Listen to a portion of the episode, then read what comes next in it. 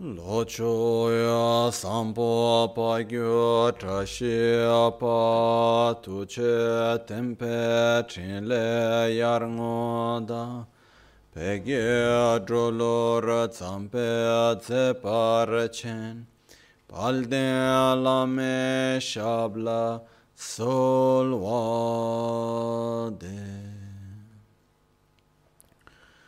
ओम गुरु वज्रधर सुमतिमु निशासने कर्म उत वरदान्य श्री भद्र वर्ष मन्य सर्व सिद्धि हों ओम गुरु वज्रधर सुमतिमु निशासने कर्म उत वरदान्य श्री भद्र वर्ष मन्य सर्व सिद्धि हों ओम गुरु वज्रधर सुमतिमु निशासने कर उत वरदान्य श्री भद्र वर्ष मन्य सर्व सिद्धि हूँ ओम गुरु वज्रधर सुमतिमु निशासने कर उत वरदान्य श्री भद्र वर्ष मन्य सर्व सिद्धि हूँ ओम गुरु वज्रधर सुमतिमो निशासने कर्म उत वरदान्य श्री भद्र वर्ष मन्य सर्व सिद्धि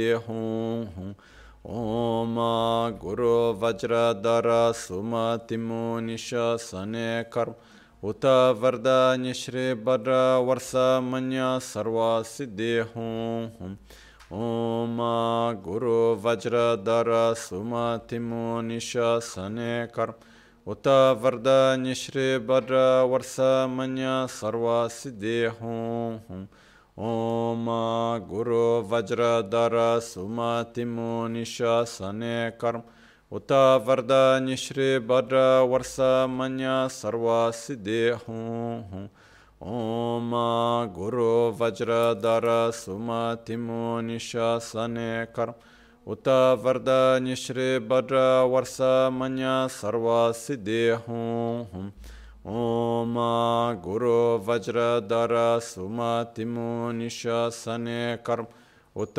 वरदान्य श्री भद्र वर्ष मन्य सर्व सिद्धि हूँ ओम गुरु वज्र सुमतिमो निशासने कर्म उत वरदान्य श्री भद्र वर्ष मन्य सर्व सिद्धि हूँ ओम आ गुरु वज्रधर सुमतिमो निशासने कर्म उत वरदान्य श्री भद्र वर्ष मन्य सर्व सिद्धि हूँ ओम गुरु वज्रधर सुमतिमो निशासने कर्म उत वरदान्य श्री भद्र वर्ष मन्य सर्व सिद्धि हूँ ओम गुरु वज्रधर सुमतिमो निशासने कर्म उत वरदान्य श्री भद्र वर्ष मन्य सर्व सिद्धि हूँ ओम गुरु वज्रधर सुमतिमो निशासने कर्म उत वरदान्य श्री भद्र वर्ष मन्य सर्व सिद्धि हूँ ओम गुरु वज्र सुमतिमो निशासने कर्म। उत वरदान्य श्री भद्र वर्ष मन्य सर्व सिद्धि हूँ ओम गुरु वज्रधर सुमतिमो निशासने कर्म।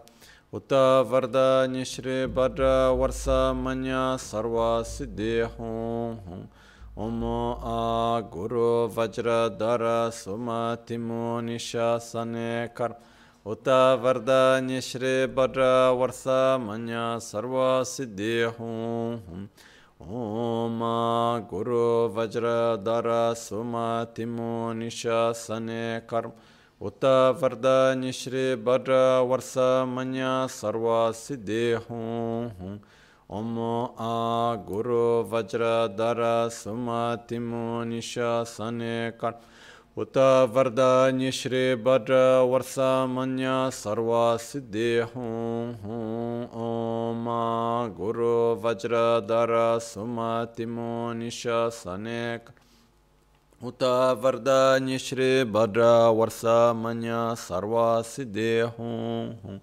ओम Guru Vajradara Sumatimo Nishasane Karma Uta Varda Nishri Barra Varsa Manya Sarva Siddhi Hum Hum Om A Guru Vajradara Sumatimo Nishasane Karma Uta Varda Nishri Barra Varsa Manya Sarva Siddhi Hum Hum.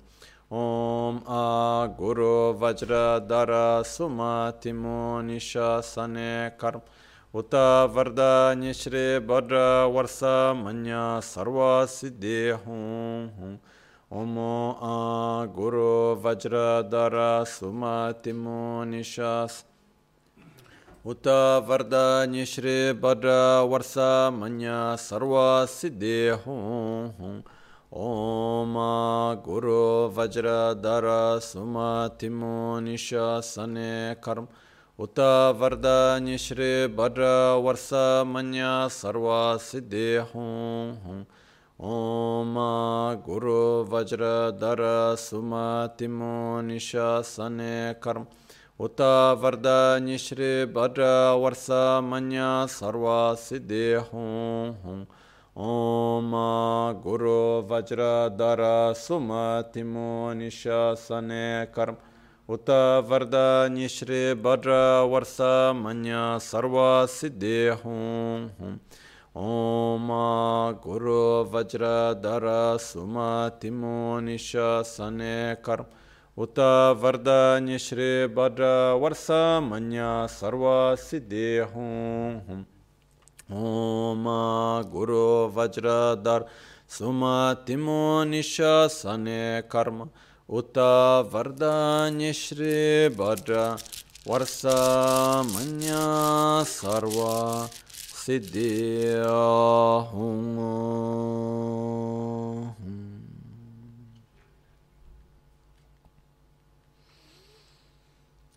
Dagi Jitsun Lama Tuje Che Nyamda Dala Tuje Sikso So Gebe Shesan Dala Tendo So. Uyon Sunge Nawa Tsedo Sola Tseche Nyingne Sowa Debe Tse. Teche Korlo Visu Lekshune Yila Sambe Dede Malupa Geme Lunge Drubra Jingelo Tsonyi sokdan dikdun shakpe tse dungi namke yinsu lekshu ne. Lapchen tsonyi yonsu tsopa dan chera nye dun chamra jingi lo. Chancho pargi ninsen tukun tu nyu peme siudru lekshu ne. Chancho drube geken kunshi shin tungen dela drubra jingi lo.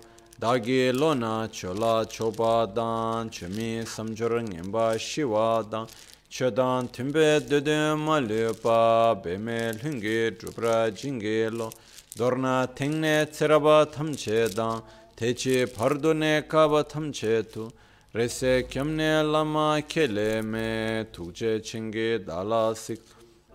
Gongyab drewe nyamda da chala, jetsun lame tuche rab gongne, kodan sunge nawa dralme tu, nyamsu nyungwe kesan topra shong, kewa kundu yanda lama dan rame chiki pela longche ching sadan lamgi yunde rabzo ne dorje change kopan yur tobe shon pakyuke kudan dagi lu pakyuke sundan dagi nga.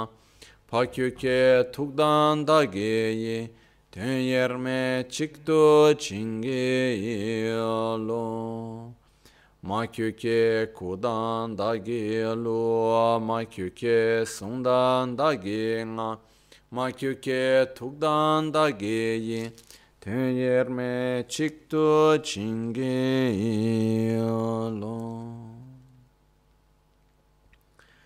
Om Muni Muni Maha Muni Shakya Munye Svoha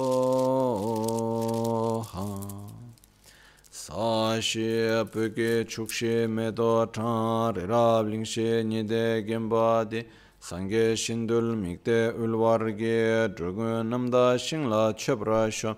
Yedam Guru Ratna Mandrala Kam Niryata Yami Sangye chedan tsoge chonam la chancho pardo dani kyapsu chi. Dagi chushe gibe sonam ki drola pinchira sangye dru para sho sangye chedan tsoge chonam la chancho pardo dani kyapsu chi. Dagi chinso gibe sonam ki drola pinchira sangye dru para sho sangye chedan tsoge chonam jancho bardo dani kyapsu chi dagi jinso gibe sonam ki drola pinchira sanghe druparasho. Nel Buddha, nel Dharma e nel Sangha prendo rifugio fino all'illuminazione.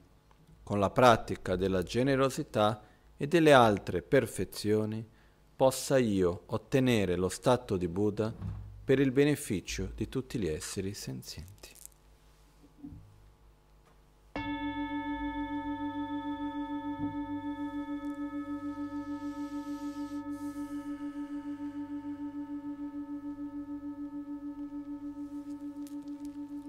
Aye ke dan lu dan nue chen ke drupon da da mi kenam dan druwa kun ge ranam che tsampa tam che ke tu da ge che ten tong.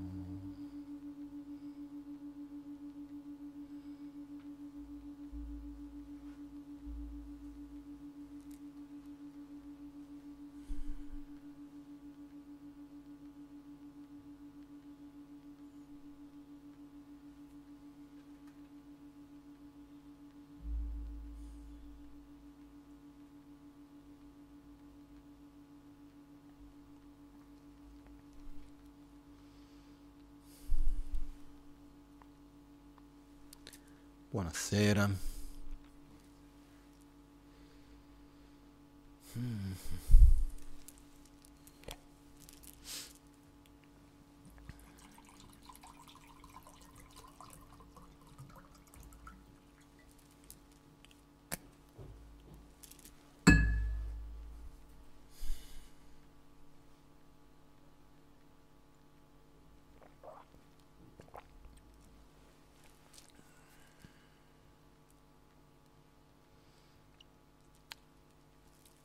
In certi sutra di Buddha si racconta agli inizi dei sutra coloro che erano presenti nel momento degli insegnamenti. Quindi si dice così una volta udì, perché i sutra sono raccontati, sono racconti che, uno, che agli inizi venivano trasmessi in modo orale e perciò uno dice così una volta udì. Buddha Shakyamuni si trovava in questo posto, insieme con lui c'erano queste, queste, queste per quelle altre persone. In, in quel momento questo discepolo o questo re o quella persona ha fatto questa domanda e Buddha ha dato quella risposta. E da questo vengono i vari sutra. No?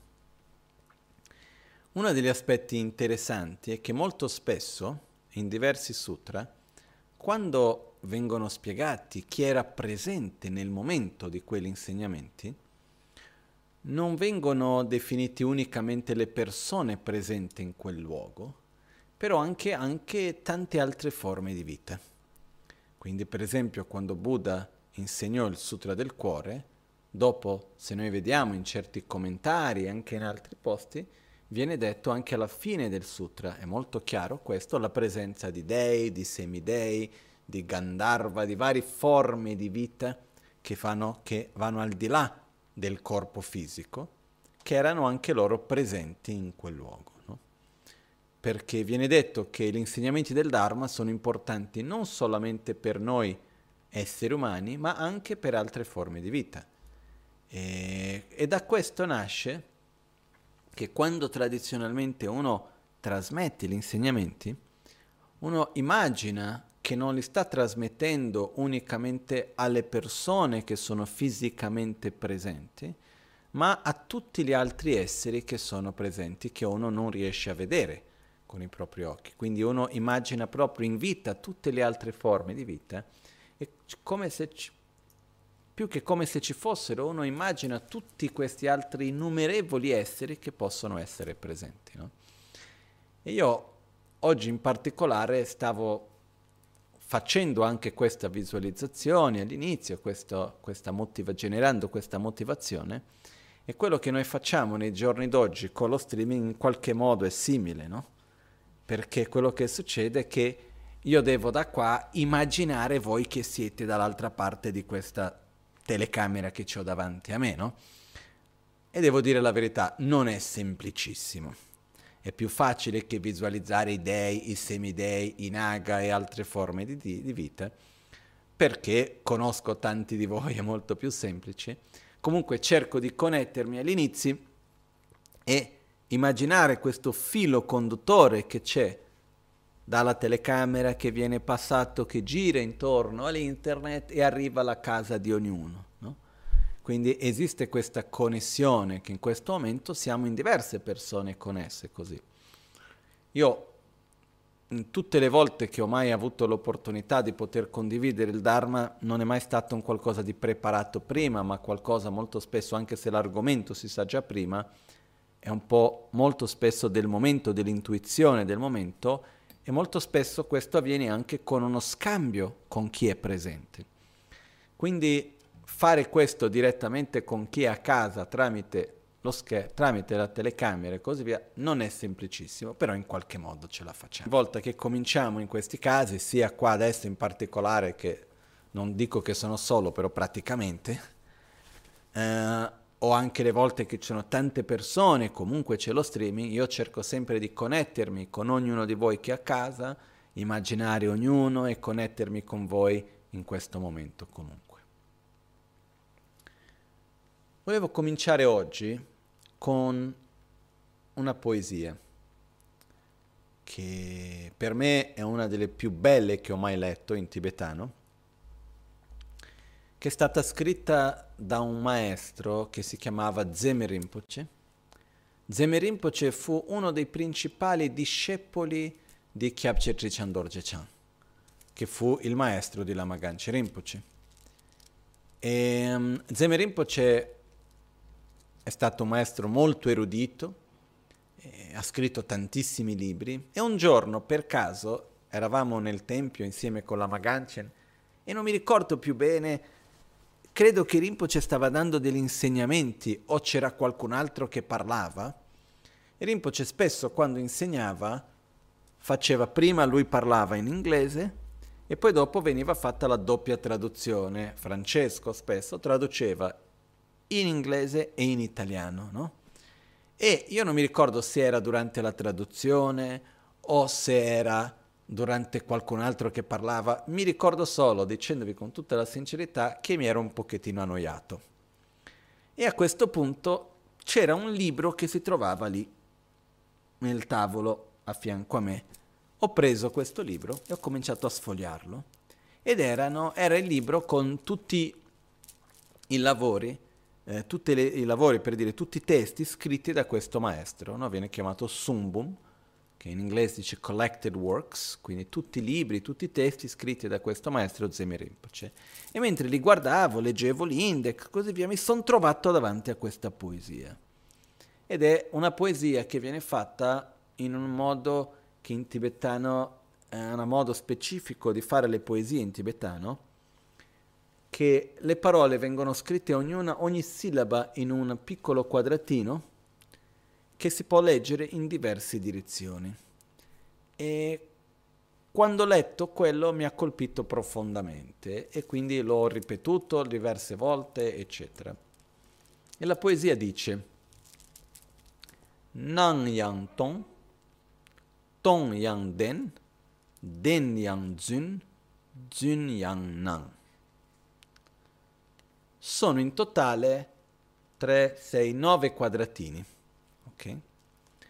La traduzione sarebbe, perché il modo, questo è il modo di leggere, che sarebbe appare ed è comunque vuoto. È vuoto ed è comunque vero. È vero ed è comunque falso. È falso e comunque appare. In queste poche parole c'è tantissimo dentro. No? Sono nove quadratini, sopra c'è scritto appare, ed è comunque vero, nei quattro, nei tre parti in mezzo c'è sempre scritto ed è comunque ed è comunque, nei quattro angoli c'è scritto appare, vuoto, vero, falso. Ci sono diversi modi di leggerlo, no? Appare ed è comunque vuoto. Cosa vuol dire?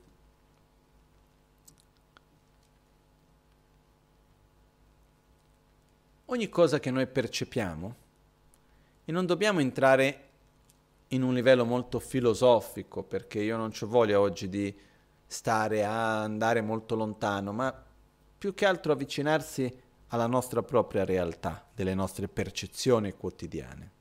No? Quello che noi viviamo, quello che noi percepiamo, inevitabilmente appare a noi tramite il filtro di noi stessi. Noi non riusciamo a vedere nulla indipendentemente da noi. Perciò quando vediamo qualcosa, noi lo vediamo tramite le nostre necessità, le nostre attrazioni, le nostre avversioni, le nostre paure, la nostra conoscenza. Ogni cosa, ogni aspetto del nostro essere funge da filtro a ciò che noi percepiamo. Okay? Appare ed è comunque vuoto. È vuoto perché non esiste così come appare in un modo autonomo, indipendente dall'osservatore. Okay? Perciò quello che accade è,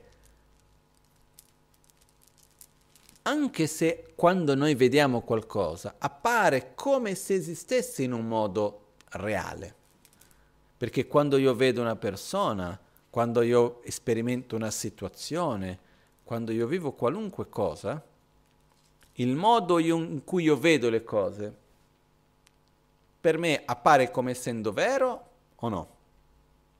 Assolutamente sì. Quando noi vediamo qualcosa, quando siamo, noi siamo davanti a una situazione, il modo in cui quella situazione ci appare, noi non siamo consapevoli che quella situazione appare a noi in quel modo perché noi attribuiamo un certo valore, perché noi abbiamo delle certe esperienze passate e tutto il resto. Quando noi vediamo qualcosa, è così. Perciò appare. Appare, però è comunque, anche se appare in quel modo, è vuoto. È vuoto nel senso che non esiste così come appare essere vuoto non vuol dire che non esiste, vuol dire che non è così come appare. Se noi stiamo camminando in mezzo al deserto e a un certo punto vediamo un miraggio, appare come se fosse dell'acqua, però non è acqua. Questo non vuol dire che il miraggio non esista.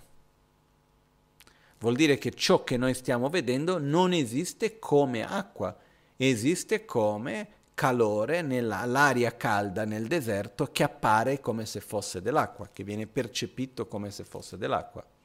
Se io prendo un punto di luce come un incenso e comincio a girarlo velocemente, appare come se fosse un cerchio, però cerchio non è è un punto di luce che gira velocemente.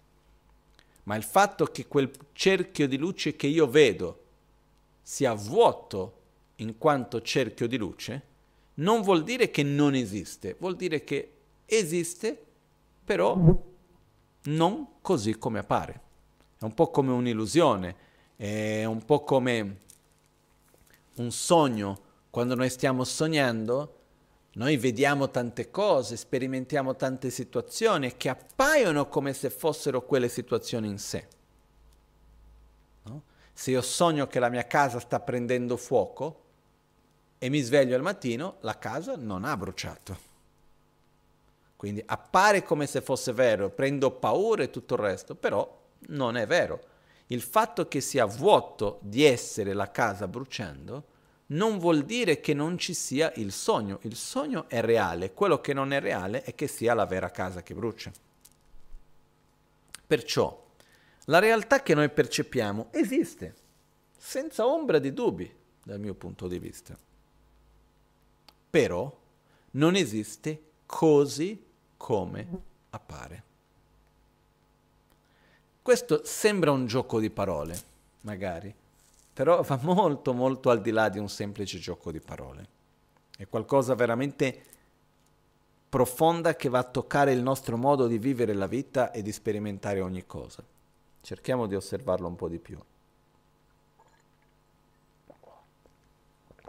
Noi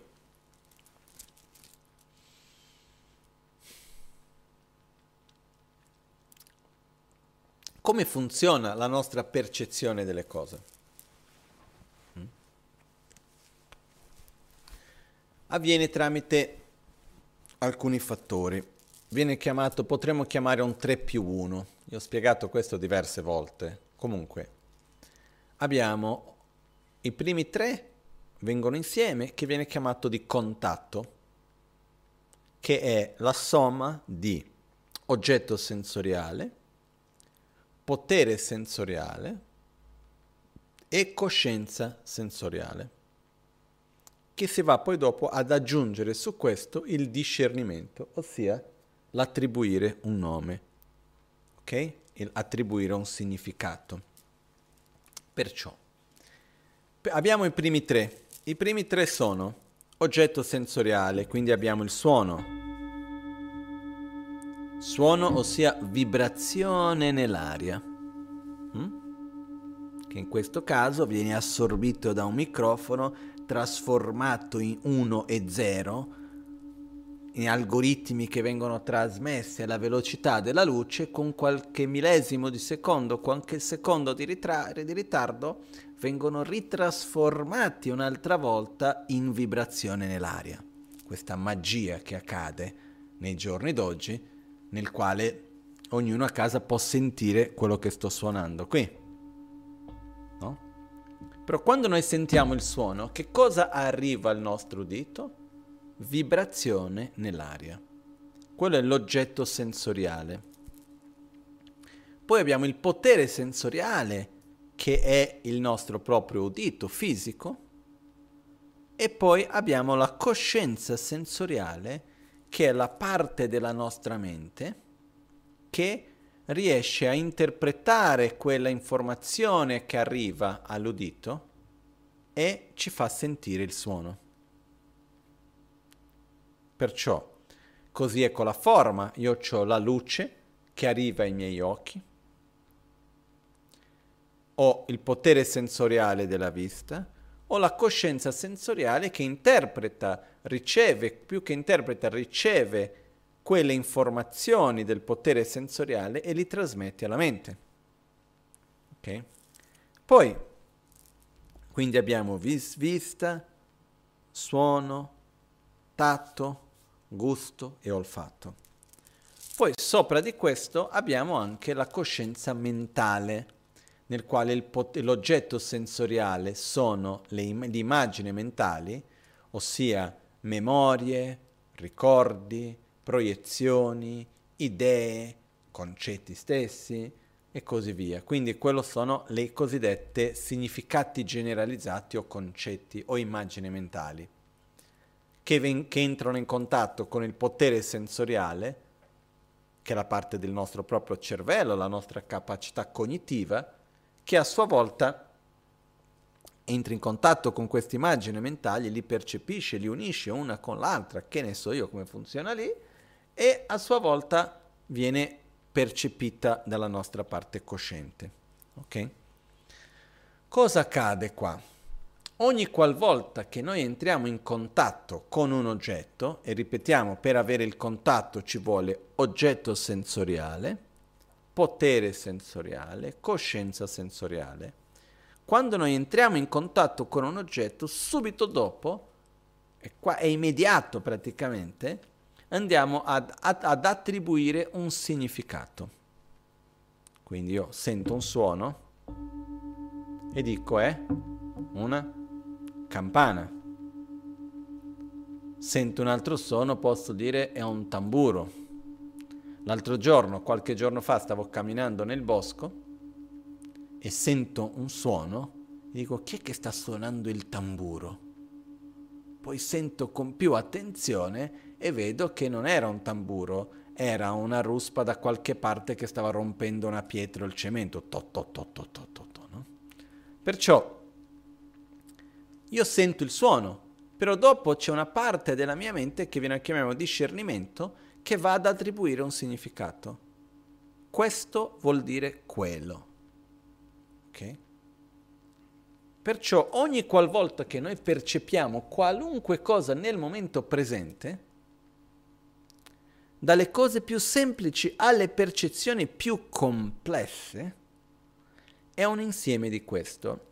E se noi riusciamo già a vedere questo, riusciamo a fare un grande passo, almeno per me è stato molto importante, quando sono riuscito a comprendere che quello che io sento non è altro che un suono al quale io vado ad attribuire un valore. Almeno non lo so per voi, per me almeno è stato scioccante stata una cosa che ho detto wow. E io ho cercato spesso di mantenere consapevolezza di questo e mi è capitato qualche volta che qualcuno disse qualcosa che mi sembrava una cosa es- assurda e invece di dire ha detto questo ho aspettato un po' e ho cercato di risentire il suono per vedere se avevo attribuito un valore congruo e ho, capi- ho capito almeno due volte, mi ricordo chiarissimo, anche un'altra, che avevo sentito una cosa per un'altra. Perciò quello che accade è che ricordiamoci, quello che arriva a noi è un suono, poi siamo noi ad attribuire un significato. La stessa cosa è quando noi vediamo qualcosa, la stessa cosa in ogni momento. L'altro giorno stavo camminando qua dal Bagnano e ho guardato verso il lago, era di notte, c'era la luna molto bella con una stella e poi c'erano altri due punti di luce sotto che al primo impatto sembravano delle stelle. Poi io l'ho guardato, il primo impatto è guarda quelle stelle, poi subito dopo l'ho guardato e ho detto no, sono troppo basse per essere le stelle, quelle nella posizione dove c'è la montagna del Mottarone, dove c'è la funivia, saranno le due luci di partenza e arrivo della funivia, no? Poi c'era un'altra persona a un certo punto che l'ha vista e diceva guarda che belle stelle. No? Questo non è altro che luce che arriva agli occhi e ognuno, ognuno attribuisce il significato. Io non voglio entrare qua a discutere se è la stella, se non è la stella, quel che è.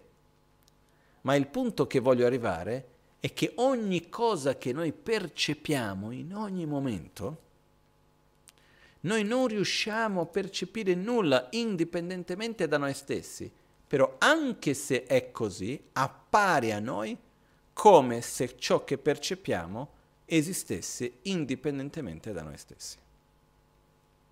È molto importante questo passaggio, che quando io vedo, sento, tocco, gusto qualunque oggetto dei miei sensi, addirittura anche gli oggetti mentali, sembra una follia, però addirittura anche quelli appaiono a noi come se noi stessimo percependo la realtà esterna, autonoma, indipendente.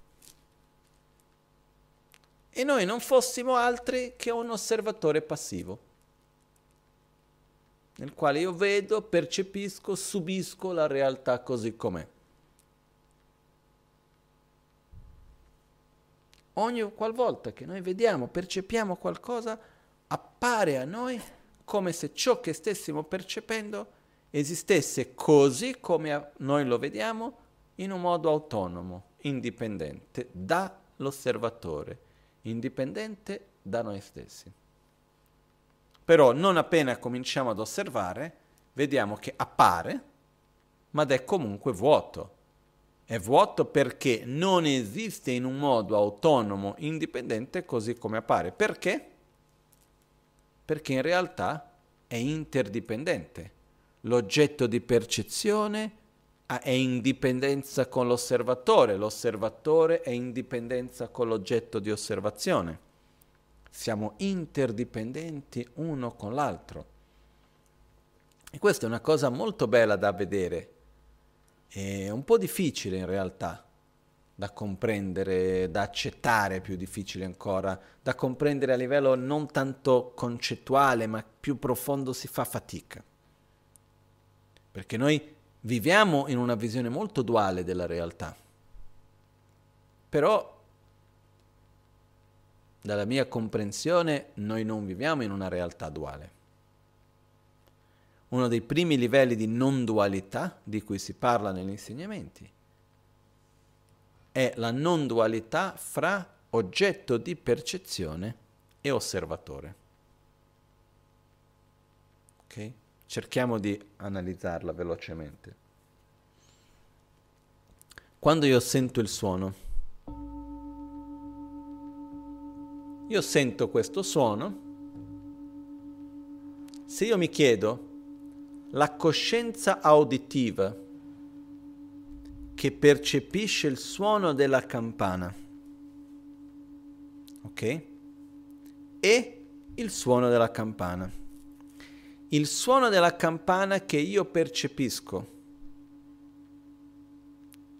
esiste indipendentemente dalla mia mente che percepisce quel suono o no?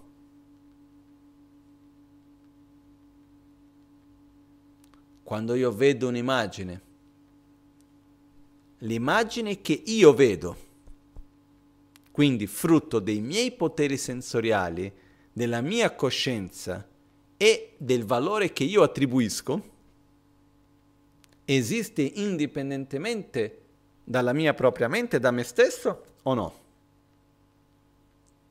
In realtà no. Io qua faccio le domande anche se non vi vedo rispondere, dall'altra parte immagino quello che dite.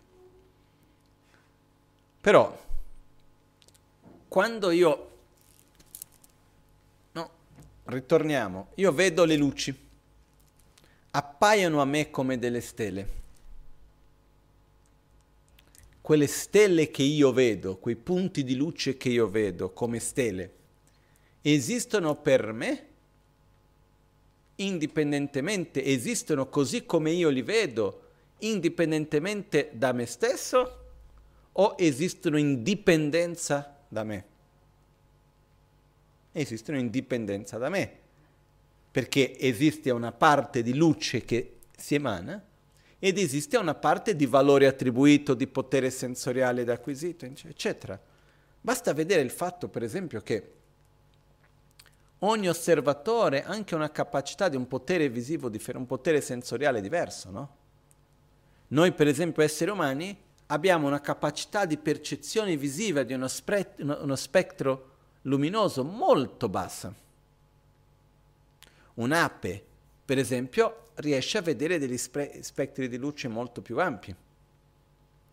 E ci sono diverse tipologie di animali, di insetti che riescono a vedere una, una gamma molto diversa di luce che noi. Perciò ciò che io vedo in realtà è il frutto dell'oggetto, del mio potere sensoriale, della mia coscienza sensoriale e del valore che io stesso vado ad attribuire. Ok? Non so il quanto questo sia chiaro per voi. Spero di sì. Ok, perciò prim- prima domanda che è importante capire bene.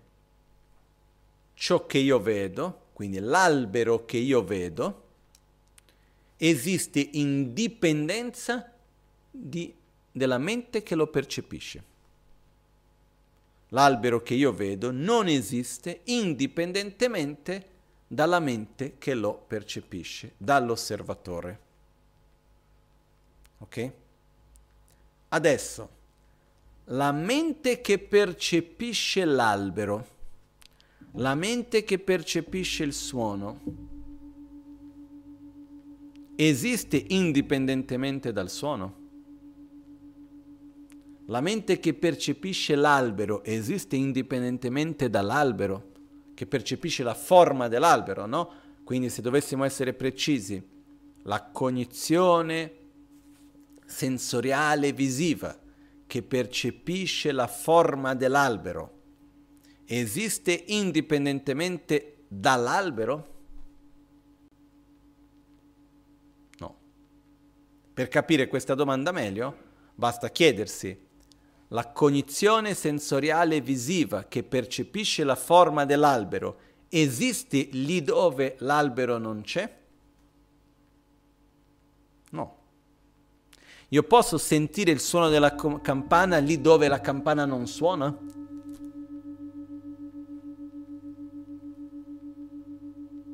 Ripeto, è possibile sentire il suono della campana dove non esiste campana? No. Perciò la mente che percepisce il suono della campana esiste in dipendenza del suono della campana, della campana stessa, della vibrazione nell'aria che arriva dalla campana. La mente che percepisce la forma dell'albero esiste in dipendenza della forma dell'albero, esiste in dipendenza dell'albero. Però l'albero che io vedo non esiste indipendentemente dalla mente che lo percepisce. Facciamo un altro esempio. In Tibet si faceva l'esempio di questa montagna, quella montagna. Prendiamo due sedie, è un po' più facile. Mettiamo due sedie, una da una parte, una dall'altra, anche perché adesso non si può uscire di casa. Una sedia da una parte, una sedia dall'altra. Ci sediamo su una sedia. La sedia in cui noi ci sediamo è questa sedia. Quella che abbiamo davanti a noi è quella sedia. Mi alzo da questa sedia, mi siedo in quella sedia. Cosa è diventata quella sedia? questa. E questa è diventata quella. Questo e quello, qui e lì, esistono in una dipendenza reciproca. Uno non esiste senza l'altro, così come il grande e il piccolo, il lungo e il corto, ci sono diverse cose che non esiste uno indipendentemente dall'altro. Perciò, se non esiste l'osservatore, non può esistere l'oggetto di osservazione. Se non esiste senza l'oggetto di osservazione, non esiste l'osservatore. Questo cosa vuol dire a livelli pratici?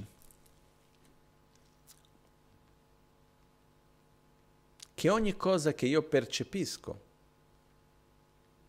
non esiste così come io lo vedo, indipendentemente da me stesso. Però questo non vuol dire che è tutta una creazione della mia mente, perché le mie proprie percezioni non esistono indipendentemente dall'oggetto di percezione. Io so che sembra un po' tricky, un po' come se ci fosse un gioco da qualche parte, un po' difficile da comprendere, perché noi partiamo da una visione duale. Io mi ricordo uno degli esempi di dualità più forti che ho avuto, una volta che stavo leggendo un articolo che spiegava un computer quantico? Dove i computer binari, che sono quelli che noi utilizziamo, partono da una visione di mondo binaria, una visione di mondo dualistica, dove o c'è o non c'è. No? Quindi tutti i calcoli che vengono fatti da un computer che noi utilizziamo sono computer binari, perciò tutto quello che avviene, anche addirittura le parole che io dico e che voi sentite a casa, gira intorno a dei calcoli che si basano sul sistema binario, ossia c'è, non c'è, 1 e 0. Compu- nel compu- un computer quantico invece di usare un sistema di bits binario, utilizza un sistema che vengono chiamati in inglese qubits o i bit quantici, che io quando l'ho letto sinceramente non ho capito. Perché mentre il sistema binario un bit è sì, c'è o non c'è, un qubit ha non due possibilità, c'è o non c'è, un bit quantico ha quattro possibilità. C'è, non c'è, o è, non è, è e non è allo stesso tempo. Già qua uno dice scusi, ritorni un attimo indietro, puoi ripetere. Come fa qualcosa a essere e non essere allo stesso tempo? E una quarta possibilità che non l'ho capita, l'ho letta qualche volta, l'ho guardato lì a un certo punto ho detto vabbè lasciamo stare per adesso. E, e lì, quando mi sono trovato davanti a un qualcosa che non è concettuale, stiamo parlando di computer che fanno calcoli materiali, nel senso che questi computer quantici esistono, che devono riuscire, che c'è un qualcosa che è e non è allo stesso tempo. E lì ho detto, veramente è un segno chiaro del della visione di mondo, del paradigma nel quale io mi trovo, perché ci troviamo in un paradigma, almeno io e credo la maggioranza di noi, in un paradigma binario, in un paradigma duale. Però gli insegnamenti di Buddha ci dicono con molta chiarezza che la realtà non è binaria, la realtà non è duale.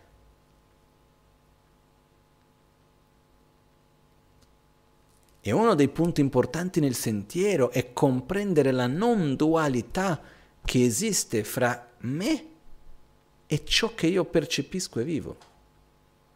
Che non vuol dire che è una cosa sola, perché qui è qui, lì è lì, però qui non esiste senza lì, lì non esiste senza qui. No? È come se io prendessi due oggetti. Prendo questo oggetto e prendo questo oggetto. Io potrei dire che sono due ciotole. Una è grande, l'altra è piccola. Sono due oggetti. Però la ciotola grande non esiste come grande senza avere un'altra che è piccola. La piccola non esiste come piccola senza avere un'altra che è grande. Quindi la ciotola grande e la ciotola piccola esistono in dipendenza reciproca. Il grande esiste in dipendenza del piccolo, il piccolo esiste in dipendenza del grande. Però il grande esiste e il piccolo anche. Quando io vedo qualcosa, quando io sento qualcosa, esiste ciò che io percepisco, a non sia che ho una percezione erronea. Che esistono le percezioni erronee, non è che non esistono. Però dal momento che la mia percezione non è erronea, quello che io vedo esiste, quello che io sento esiste e così via. Però non esiste indipendentemente dall'osservatore. Ciò che io vedo non esiste indipendentemente da me. Io sono sicuro che diverse persone staranno pensando, scusi Lama, però esiste la risposta è no. Ma come? Ma se io non lo vedo vuol dire che non c'è? Se io non lo vedo vuol dire ciò che io vedo non c'è. C'è qualcos'altro che verrà percepito da altri. Però quello che io vedo, tu non vedi. Abbiamo poteri sensoriali diversi, abbiamo coscienze diverse, attribuiamo significati diversi. Il fatto che se io non vedo quello che io vedrei non c'è, non vuol dire che in assoluto non c'è nulla. È importante per noi comprendere che non esiste una realtà che viene percepita da ognuno di noi in un modo diverso. Questo è uno dei punti che si studia proprio all'inizio. Non c'è una realtà che viene percepita da ognuno di noi in un modo diverso. Non c'è la realtà, poi le infinite interpretazioni della realtà. Quello che esiste sono innumerevoli, infinite realtà individuali che insieme generano la realtà. Ognuno di noi ha la nostra percezione interagiamo fra di noi e insieme andiamo a generare una realtà comune, percepita da ognuno. Comunque sia, torniamo un po' al nostro poema. Nan Yang Tong appare ed è comunque vuoto.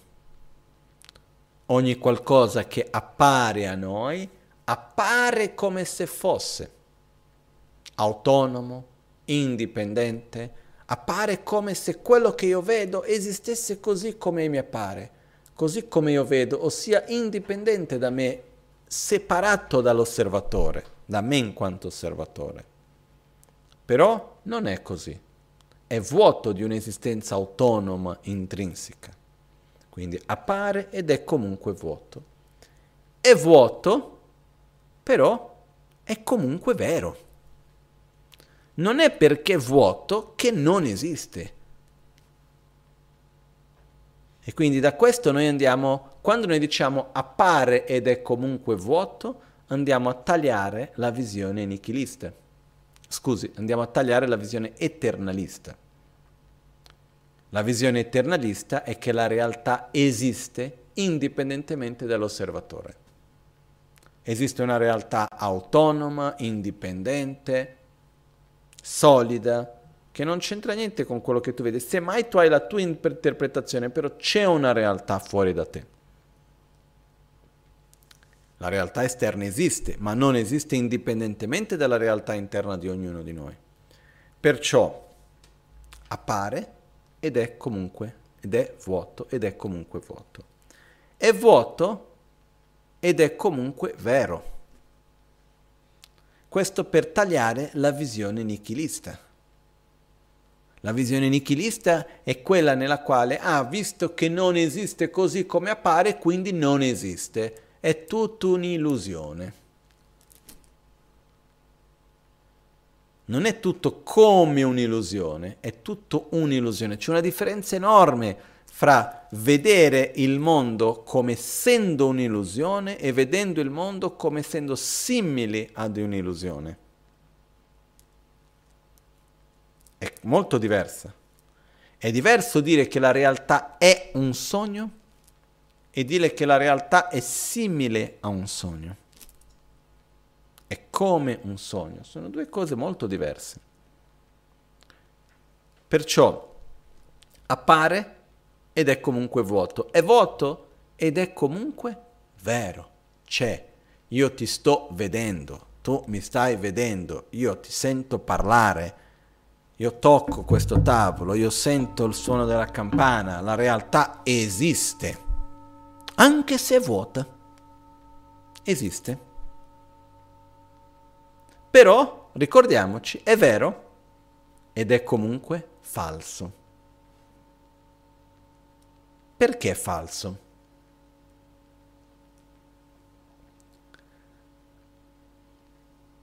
È falso innanzitutto perché appare come se fosse di esistenza intrinseca, propria, autonoma. È falso anche per ricordarci che la realtà non è unicamente come la vedo io. E questo è una cosa così bella da poter sentire. Questo semplice fatto è vero ed è comunque falso. Mi ricordo a un livello molto grossolano questo, questa storia, che non è una cosa, non, non, stiamo parlando di profonda filosofia, della corretta visione della realtà, è un esempio di una cosa molto più grossolana, però è una storia ebrea nella quale un giorno c'è una persona va dal rabbino. C'è il marito che va dal rabbino a lamentarsi di una certa situazione, c'è un conflitto in famiglia. E perciò il rabbino va e dice ma guarda che la mia moglie ha fatto così e non è giusto perché di qua, perché di là, spiega tutta la situazione, si lamenta tanto che il modo come in cui è stato fatto dalla moglie non andava bene e alla fine di tutto il rabbino guarda il marito e dice hai ragione. Passa qualche giorno, arriva la moglie dal rabbino e comincia a raccontare tutta la sua versione della storia. Dice perché tu non sai quello che è successo e di qua, però tu sai che mio marito invece lui ha fatto perché questo non va bene, che di qua, che di là, racconta tutta la sua storia. Il rabbino guarda e dice, hai ragione. A un certo punto passa un altro giorno, vengono tutti e due insieme, sia il marito che la moglie. E vanno dal rabbino e dicono, Scusi Rabino, o ho ragione io o ha ragione lei. Io ti ho detto le mie cose, tu hai detto che ho ragione, lei ha detto le tue ha detto che ho ragione, non, questo non va mica bene, no? E a questo punto Rabino ha guardato e ha detto, avete ragione. Quello che accade è che ogni situazione ha una quantità enorme di, prospetti, prospettive possibili, reali, corrette. Non, è, non, stiamo parlando solamente di un fatto che io vedo in un modo, tu vedi nell'altro e c'è una versione giusta e ci sono tante altre che sono sbagliate. Ogni prospettiva può essere giusta o può essere sbagliata. Quello che determina che una visione di qualcosa sia corretta o meno è il fatto che l'insieme delle parti al quale io vado a proiettare quel significato sia capace o meno di sostenere quel significato, quelle caratteristiche, quelle funzioni. Facendo un esempio banalissimo, questo oggetto qua, no? Che noi lo conosciamo come campana tibetana, anche se in Tibet quasi non si vede questo, più in Nepal, però si è attribuito questo nome, campana tibetana, che se traduciamo dall'inglese sarebbe la campana che canta o la ciotola che canta, il singing bowl, no? Quindi abbiamo la ciotola cantante. Cosa succede? Se io attribuisco che questo qua invece di essere una ciotola che canta, una campana, è uno sgabello. Funziona? Sì. Se per me questo è un'arma, uno scudo, una cosa per mettere l'insalata, uh, una ciotola per dare da bere a un cane grande, uh, possono essere innumerevoli cose. Ok? Sono tutte percezioni corrette. Perché? Perché quell'oggetto ha la capacità di sostenere quelle funzioni e quelle caratteristiche attribuite. Posso usarlo come un vaso per piantare fi- fiori? Posso fare innumerevoli cose, posso attribuire innumerevoli significati che vanno bene, però posso attribuire tanti di più che invece sono sbagliati. Se io attribuisco che questo oggetto, no, l'esempio che ho sempre fatto è, è una torta al cioccolato. Per il quanto che io possa credere, torta al cioccolato non sarà perché non riesce a sostenere le caratteristiche, le funzioni. Se io sto camminando per strada davanti a una vetrina e vedo un manichino e credo che sia una persona, per il quanto che io creda profondamente che è una persona, una persona non sarà. Se io esco alla sera e c'è una, un pezzo di corda per terra e si assomiglia a un serpente e io credo che c'è un serpente fuori casa, per il quanto che io creda che c'è un serpente, prendo paura e mi metto a correre, serpente non c'è. Perché quell'oggetto non ha la capacità di sostenere quelle caratteristiche e funzioni attribuite. Ok? Perciò questo vuol dire che esistono delle visioni erronee. Però allo stesso tempo che esistono delle visioni erronee, esistono innumerevoli visioni corrette. E questa è una cosa per me bellissima, perché quando due persone hanno da discutere, e ogni tanto nella vita succede, quando ci troviamo insieme con un'altra persona e abbiamo dei punti di vista diversi, la prima cosa da fare è vedere, ok, il tuo punto di vista può essere sostenuto dalla situazione, dagli oggetti, eccetera, o no? Le caratteristiche e funzioni che tu attribuisci possono essere sostenute o no? Sì, quindi è una visione corretta. Le caratteristiche e funzioni che io attribuiscono possono essere sostenute o no? Sì, quindi è anche una visione corretta. Anche se sembrano contraddittorie. Dire che questo è un oggetto sacro per meditare sulla corretta visione della realtà. O dire che questo serve per fare i miei bisogni durante la notte perché non c'è voglia di andare in bagno. Sembrano due cose contraddittorie. Però riesce a sostenere tutte le due funzioni, quindi non, è, non sono contraddittorie, tutte le due visioni sono corrette. Io posso scegliere come voglio utilizzare, che valore voglio attribuire. Quindi se abbiamo due visioni diverse e ci mettiamo a discutere, partiamo dal dire ok, io penso che sia così, tu pensi che sia cos'ha, la situazione, l'oggetto, eccetera, può sostenere sia una che l'altra visione, perciò partiamo dal presupposto che sia la mia visione che la tua è corretta. La domanda adesso è quale ci conviene di più quale visione ci fa generare rabbia, quale visione ci fa generare compassione, quale visione ci fa sentire in un modo piuttosto che in un altro. Però importante ricordare che è vero ed è comunque falso. È falso e comunque appare. È falso perché non è che per tutti sia così come io vedo.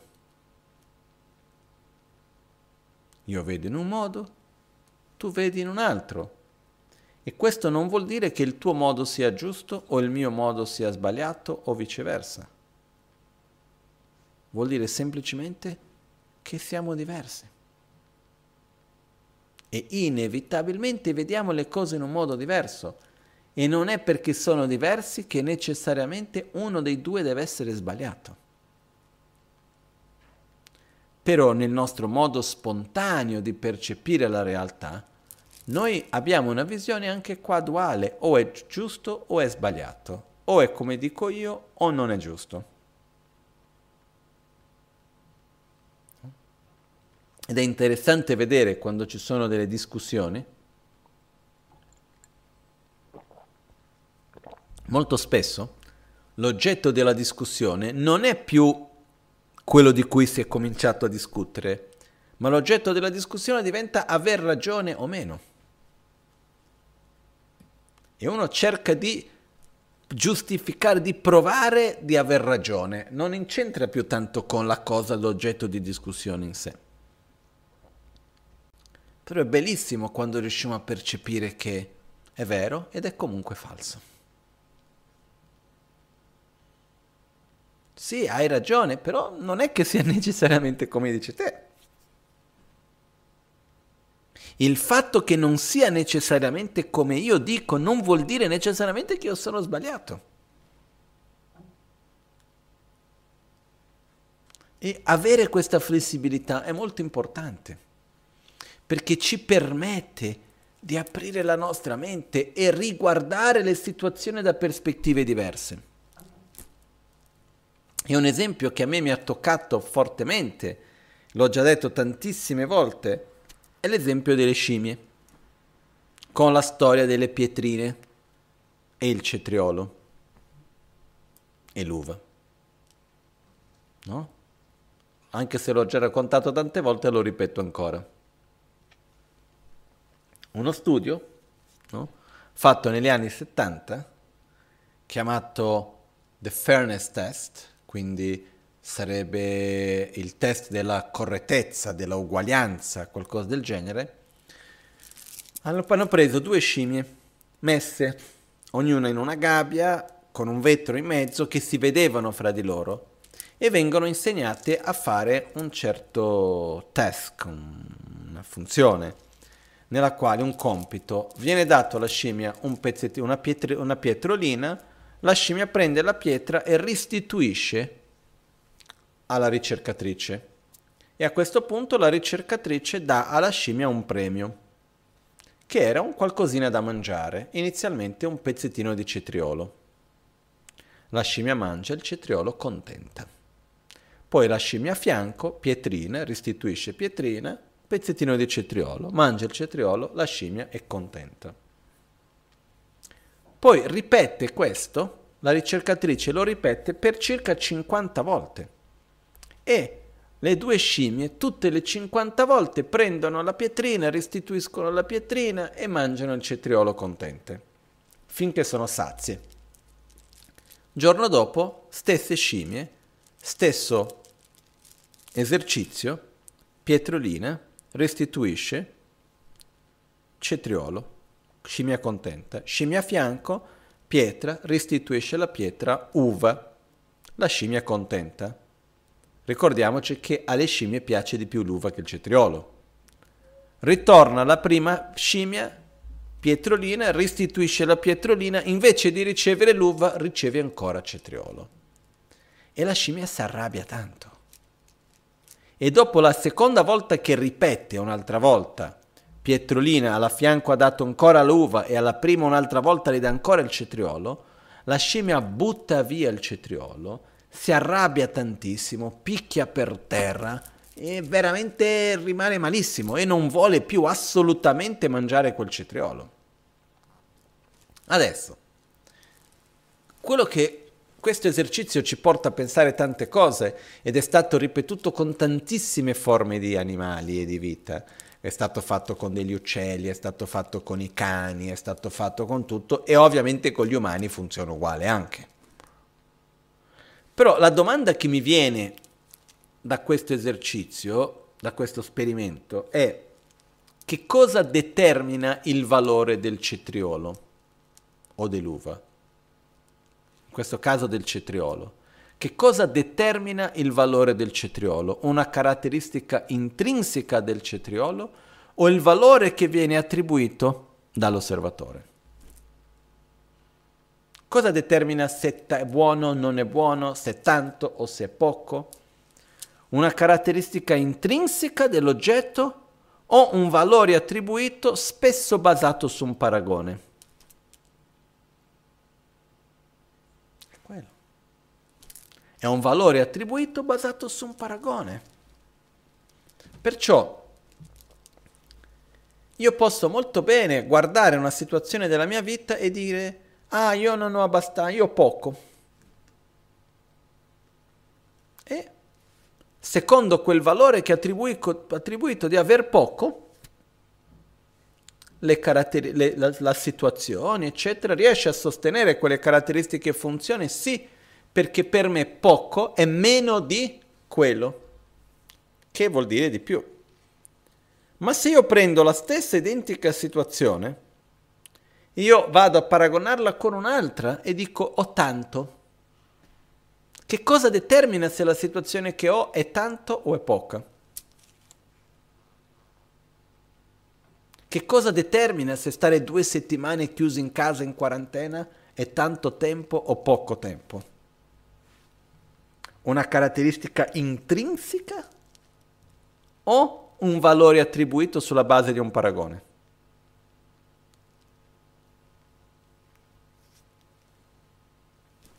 È un valore attribuito.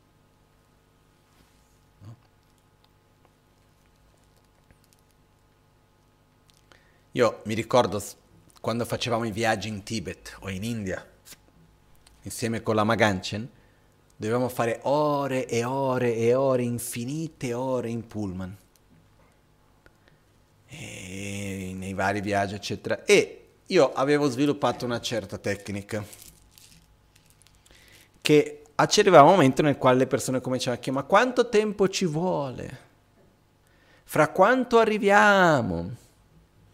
E a un certo punto io facevo un po' da guida turistica, a un certo punto io ho imparato che dicevo prima un tempo molto lungo. Quanto tempo ci vuole? Ah, ci vogliono ancora otto ore di viaggio. Così tanto, ma come facciamo? Sì, sono otto ore di viaggio. Ah, quanto tempo, otto ore di viaggio. Ma quanto ci vuole? Ma no, sai, sono tre ore. Ah, vabbè, tre ore, dai, mica tanto. Se dicessi sono tre ore già da subito, ah, quanto tempo, tre ore. No, sembra una stupidata, ma non è altro che un punto di paragone. E noi non siamo così intelligenti, ci vuole nulla per gestire le nostre aspettative, eh? Basta, dipende cos'è che metti davanti per paragonare. Io mi ricordo che ci voleva mezz'ora, come mai adesso ci vogliono tre ore?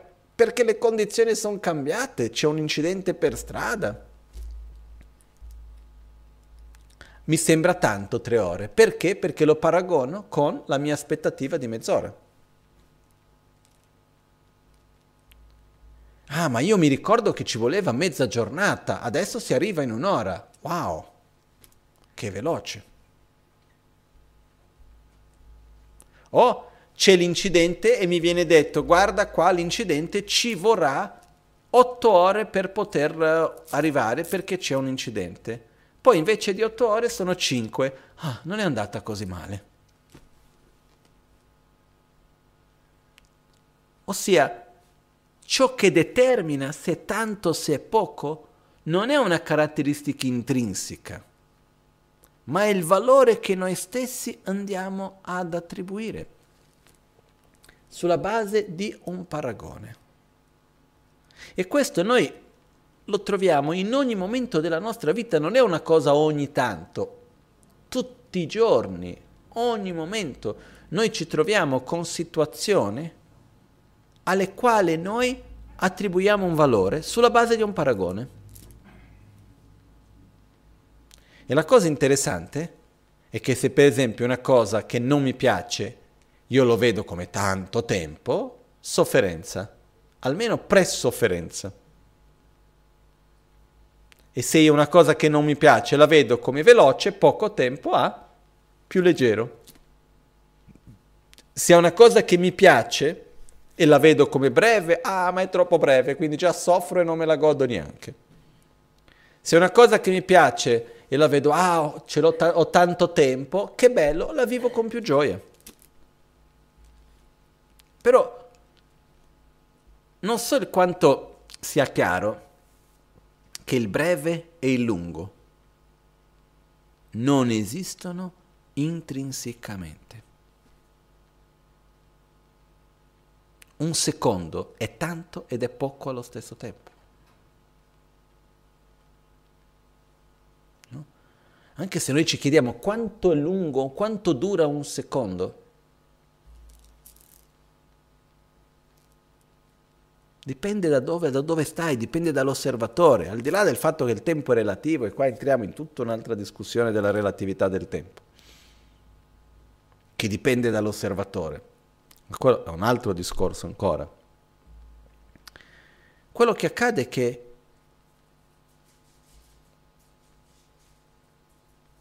cosa determina se una cosa è lunga o è corta? Cos'è un secondo? Che cos'è un'ora? Se tu prendi il concetto di secondo, di ora, di minuto, di qualunque misura che sia, e togli qualunque paragone intorno, perde, non riesce, non riesce a sostenersi più. Perciò non è altro che un concetto. Può essere tantissimo come può essere pochissimo.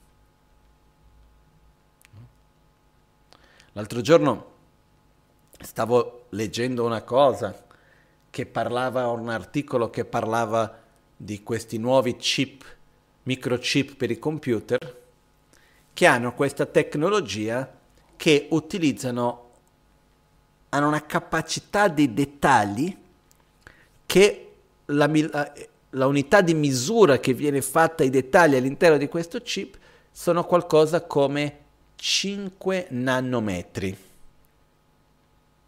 5 nanometri è praticamente un nanometro è un miliardo di un centimetro. o di un millimetro, no, è un millimetro diviso un miliardo di volte, se mi ricordo bene, magari sono sbagliato. Mi ricordo che era un millimetro diviso un miliardo.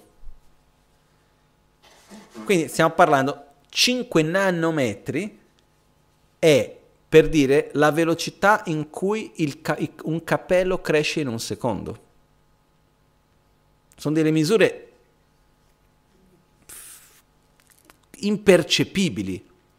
E questa è l'unità di misura che si utilizza oggi per fare i microchip più avanzati. Se uno parla di nanometri, un centimetro è enorme.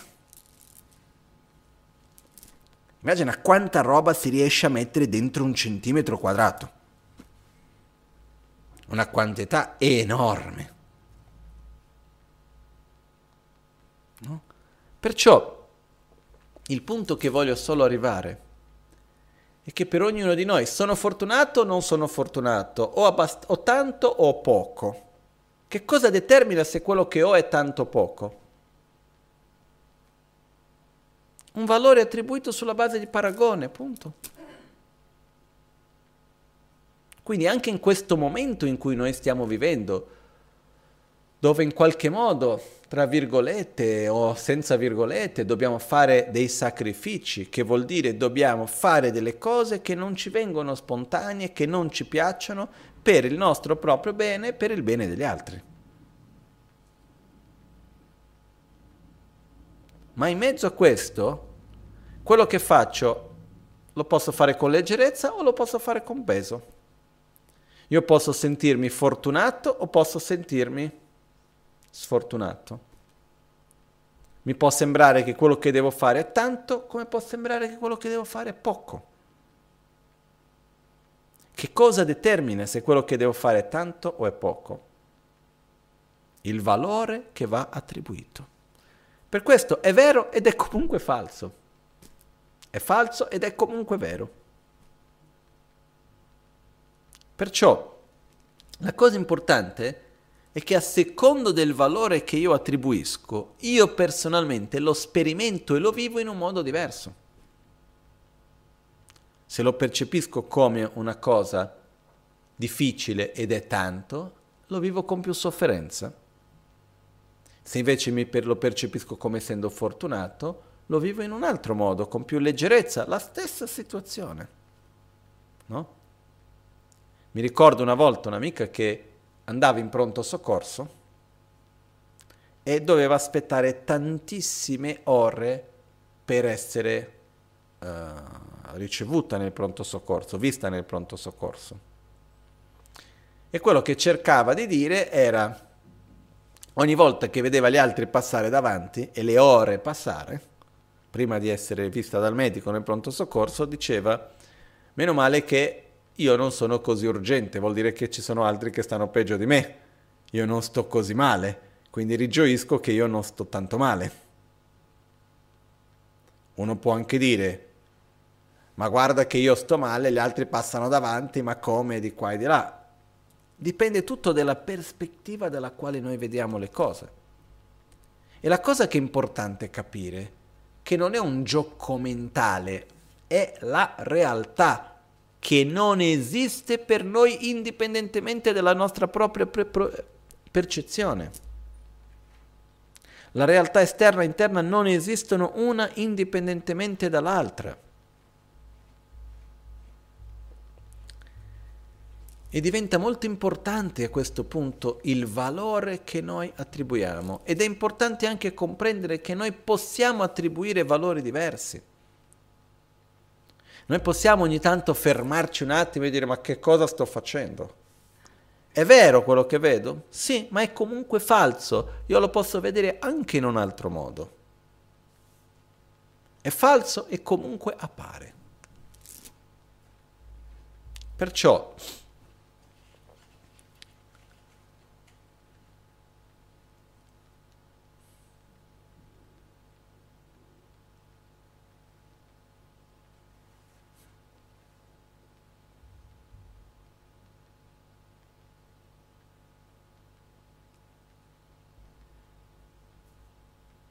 possiamo parlare di tutto questo per ore.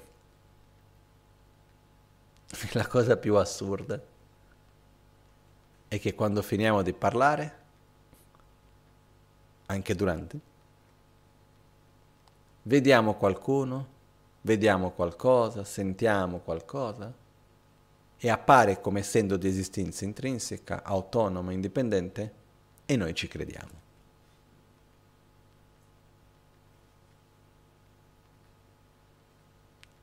Perché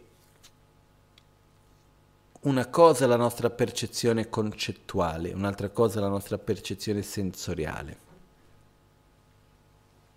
E come le cose appaiono a noi non sempre, o meglio molto spesso, non sono coerenti con la realtà quando va osservata, analizzata.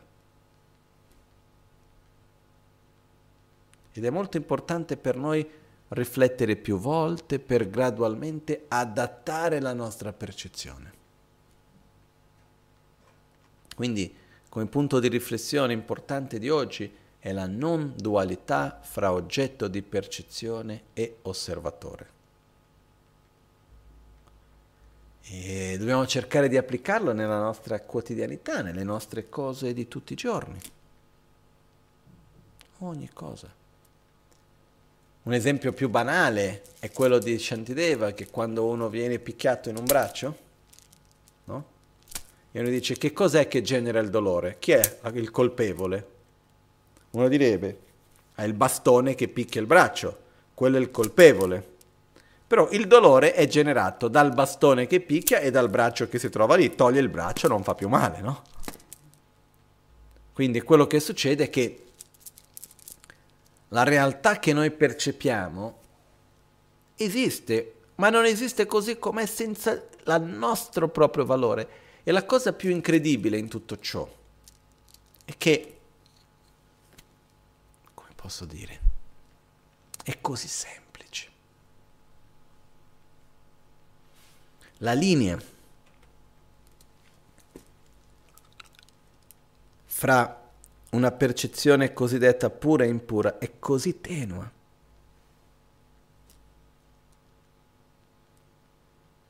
No?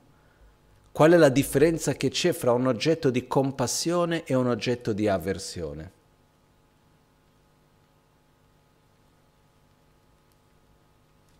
La stessa persona, dicendo le stesse cose io posso vedere come un oggetto di avversione. Come ti permetti di dire questo? Non dovresti parlare in quel modo, eccetera, eccetera. Oggetto di avversione. Mi viene rabbia e tutto quello che. Rewind, replay, la stessa situazione. Io posso vedere, mi dispiace che tu agisci in un modo che fa male a te e agli altri, io vorrei profondamente che tu stessi bene libero da questa tua ignoranza, libero dalla tua propria sofferenza e dalle sue cause. Voglio aiutare. Compassione. Qualcuno viene a chiedermi qualcosa. Io posso reagire con avarizia, per, è mio, non lo voglio condividere, o posso reagire anche con generosità Ah, che bello poter condividere. Perciò che cosa determina se una situazione è un oggetto di rabbia o un oggetto di compassione? L'osservatore, il valore attribuito. E la cosa interessante è che tutte le due percezioni sono corrette. Perché? Sia in quanto oggetto di rabbia quella situazione può sostenere quelle caratteristiche e funzioni, però può anche sostenere le caratteristiche e funzioni della compassione. Fatto sta che la rabbia mi fa male, la compassione mi fa bene, a me e agli altri. Perciò tocca a noi scegliere come vivere. Ehm, però per poter fare una scelta reale, in questo senso, per poter direzionarci, dobbiamo prima di tutto comprendere che è vero quello che tu percepisci, ma è comunque falso. E avere quest'umiltà è meraviglioso. No? Immagina quando noi arriviamo davanti a qualcuno che vogliamo discutere qualcosa. Arriviamo col nostro punto di vista. Boom. E ci ricordiamo, quello che io sto per dire, il mio punto di vista, è vero, ed è comunque falso. E quello dell'altro è anche vero ed è anche comunque falso. Perciò possiamo parlare, comprendere, ascoltare uno all'altro.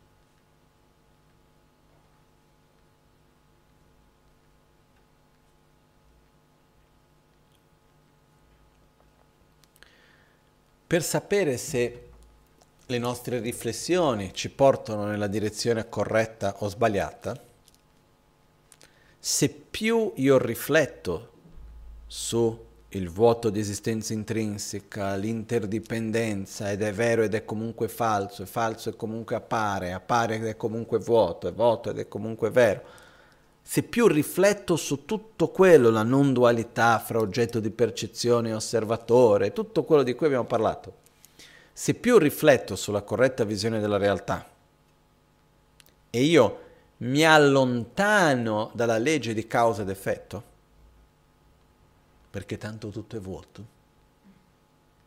vuol dire che sto andando in una direzione sbagliata.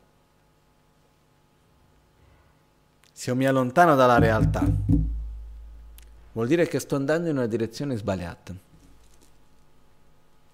Se più io rifletto e più io vedo il potere che esiste nell'interdipendenza fra ogni cosa, più io vedo la legge di causa ed effetto funzionare, più io mi connetto con il mondo, mi connetto con ogni cosa, vuol dire che sto andando nella direzione giusta. Okay. Uno dei pericoli di meditare o di osservare la corretta visione della realtà, la cosiddetta shunyata, vacuità, è cadere in una visione nichilista, dove ah, è tutto vuoto, quindi non esiste. No? E quando noi vediamo questo quadrato magico, così come viene chiamato, cerchiamo di immaginarlo, no? Io ci ho scritto sopra, io adesso guardando dalla mia parte per voi che guardate il contrario, quindi io faccio il contrario. Appare ed è comunque vuoto, è vuoto ed è comunque vero, è vero ed è comunque falso, è falso e comunque appare. Questo è il modo corretto, corretta visione poi ci fa vedere anche le due estremi, le due parti destra e sinistra ci fa vedere i due estremi. Perché io sopra ciò appare ed è comunque vuoto e sotto io ciò è vero ed è comunque falso. Se io li leggo così, io dico appare ed è vero. È vuoto ed è comunque falso. Ok? Qui abbiamo i due estremi. L'estremo dell'eternalismo è appare ed è comunque vero, ossia esiste così come appare. Dall'altra parte io c'è l'estremo del nichilismo. È vuoto ed è comunque falso, ossia perché vuoto non esiste. Questi sono i due estremi che vanno abbandonati. Non so quanto questo sia chiaro, perché il nostro modo di vedere è se è falso, non esiste. Se non è così come appare, non esiste. Se appare, è vero, così com'è. Quello che appare a me è la realtà. Quindi il nostro modo ordinario, che è una visione eternalista, è quella nella quale la realtà, secondo noi, esiste ed è vera così come appare in un modo duale, indipendentemente dall'osservatore. Quindi se guardiamo i due laterali abbiamo la visione sbagliata. Appare, no? Nan Yang Den appare perché la parola Yang vuol dire è comunque e vuol dire anche. Appare ed è anche vero. Dall'altra parte abbiamo è vuoto ed è anche falso. Da una parte appare ed è anche vero, abbiamo la visione eternalista, che è quella ordinaria che tutti noi abbiamo, in gran parte. E dall'altra parte abbiamo la visione nichilista, che è una visione pericolosa che uno deve evitare, nella quale, visto che non esiste così come appare, quindi è falso.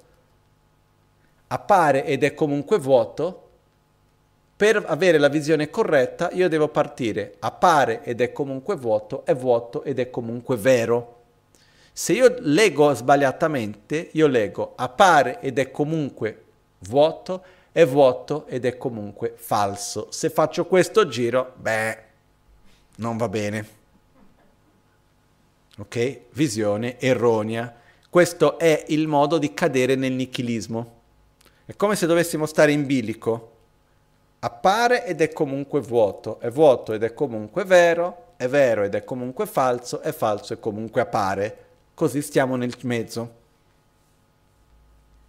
Se io vado a dire appare, appare ed è comunque vuoto, è vuoto e comunque è falso, cado da una parte. Visione del nichilismo. Se io vado a dire appare, appare ed è comunque vero, cado nell'eternalismo. No? Uh, Shen nawe yota selwa dan tombe meta sel chin tomba ni.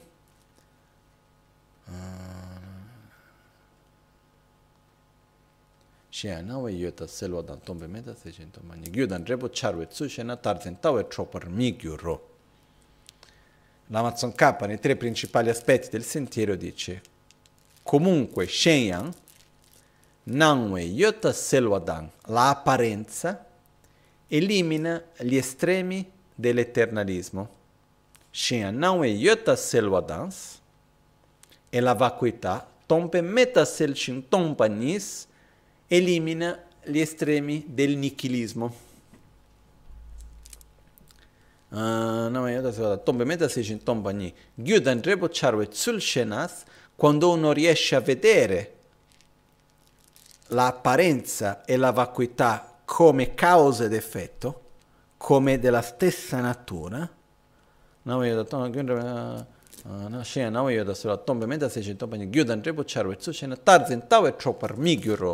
In questo momento uno è libero da aver caduto negli estremi, nelle visioni estreme. Nawe yota selva, l'apparenza elimina l'estremo, um, come si dice, l'estremo dell'eternalismo. Perché?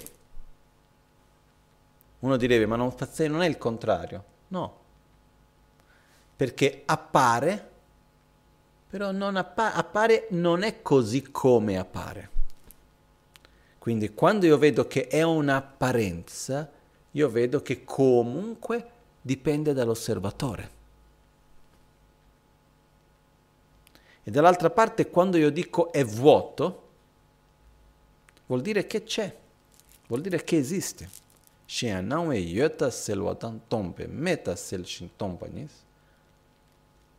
Perciò, se qualcosa è vuoto, è perché esiste. No? Adesso mi è venuto un attimo di dubbio sul, fe- sul verso.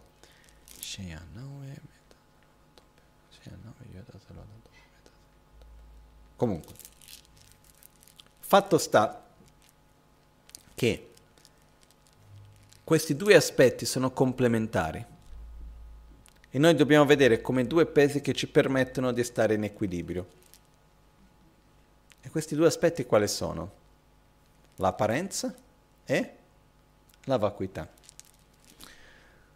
Un ultimo esempio che volevo dare oggi, che mi ero messo in obiettivo e quando ho cominciato a parlare di questo ho detto che volevo spiegare, è uno degli esempi per me più belli dell'apparenza della vacuità che viene spiegato sin dai sutra di Buddha e successivamente da Nagarjuna e per tanti secoli un esempio molto utilizzato. Se noi andiamo davanti allo specchio, chiudiamo gli occhi e a un certo punto apriamo gli occhi davanti allo specchio, senza filosofare, senza analizzare, cosa vediamo? La nostra faccia. Giusto? Apri gli occhi davanti allo specchio, vedi la propria faccia. Ok? No? Una volta mi ricordo un'amica che mi raccontò che da bambina aveva un insegnante che aveva detto a questa bambina, voi, an- voi bambini andate a casa, chiudete gli occhi davanti allo specchio, aprite e quello che vedrete, vedrete il demone. E a questo punto la madre ha proibito alla bambina di tornare alla lezione da quell'insegnante. Però al di là di questo, no? perché quando faccio questa storia mi ricordo di quell'esempio. Comunque sia, andiamo a casa, ci mettiamo davanti allo specchio, chiudiamo gli occhi, apriamo gli occhi, cosa vediamo? Il mio viso. Adesso ci mettiamo ad analizzare, anche sempre davanti allo specchio. Cosa io vedo nello specchio? Il riflesso del mio viso nello specchio o il mio viso? Cosa vediamo? Il riflesso del viso nello specchio. Sembra una cosa banale, però è incredibile pensare che nessuno di noi non ha mai visto il proprio viso. Quello che noi abbiamo sempre visto non è altro che il riflesso. È una cosa interessante anche perché, per esempio, quando noi vediamo lo specchio, la immagine è al contrario. No? E quando noi vediamo l'altra persona non è al contrario. Per questo come noi vediamo il nostro viso e come gli altri ci vedono è molto diverso. Già da questo punto di vista. Perché quando noi guardiamo lo specchio inverte i lati. No? E quando le persone vedono già questo è un aspetto diverso. Comunque sia, Fatto sta che quello che io vedo nello specchio non è il mio viso. Cosa succederebbe se noi per tutta la vita ci siamo guardati in uno specchio che era un po' curvo? Pensavamo che o avevamo la faccia molto, molto, molto magra o la faccia un po' più grassa. Dipende di come viene curvato lo specchio, no? dentro, fuori. Perciò Ricordiamoci che quello che vediamo nello specchio non è il nostro viso, è il riflesso del nostro viso nello specchio.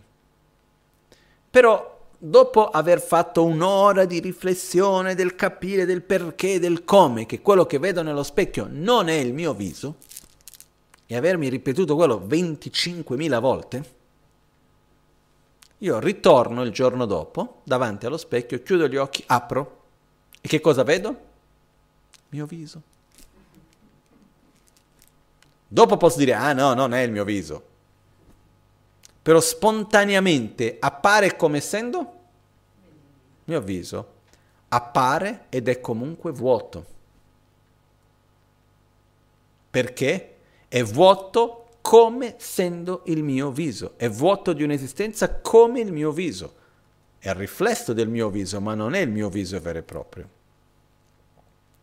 La cosa importante da comprendere in questo caso è che la apparenza erronea non è un qualcosa di concettuale, molto più profondo. E quello che noi dobbiamo negare è quella apparenza erronea. La realtà appare a noi come se esistesse in un modo indipendente, autonomo, duale, io e la realtà. Quando così non è. Non è che la realtà è un tutt'uno e noi siamo una sola cosa. Io e te siamo una cosa sola. A me non mi pare. Io sono io, tu sei tu, io ho il mio karma, tu c'hai il tuo, io ho i miei pensieri, le mie cose, ognuno è uno. Eh? Se fosse un tutt'uno non, non esisterebbe nulla e cadiamo un'altra volta nel nichilismo. Non è che è un tutt'uno, però non c'è nulla che io percepisco tra quello che sento, quello che vedo, quello che tocco, gli odori che sento, ogni cosa che io percepisco, le memorie del passato, le proiezioni del futuro, non c'è nulla che io possa percepire, neanche il dolore del lago che mi entra nella mano. Non c'è nulla che io percepisco che esista così come io percepisco, indipendentemente da me stesso. Ogni cosa che io vedo, io lo percepisco in dipendenza di me stesso. Per quello che esiste una non dualità fra l'oggetto di percezione e l'osservatore. Uno non esiste indipendentemente dall'altro. Quando io vedo lo specchio, appare come se fosse il mio viso, ma in realtà non lo è. Quando io vedo la realtà intorno a me, qualunque cosa, appare come se esistesse indipendentemente da me, ma così non è. E qualcuno mi chiederebbe, Lama, bello, carino, ma che cosa mi serve tutto questo?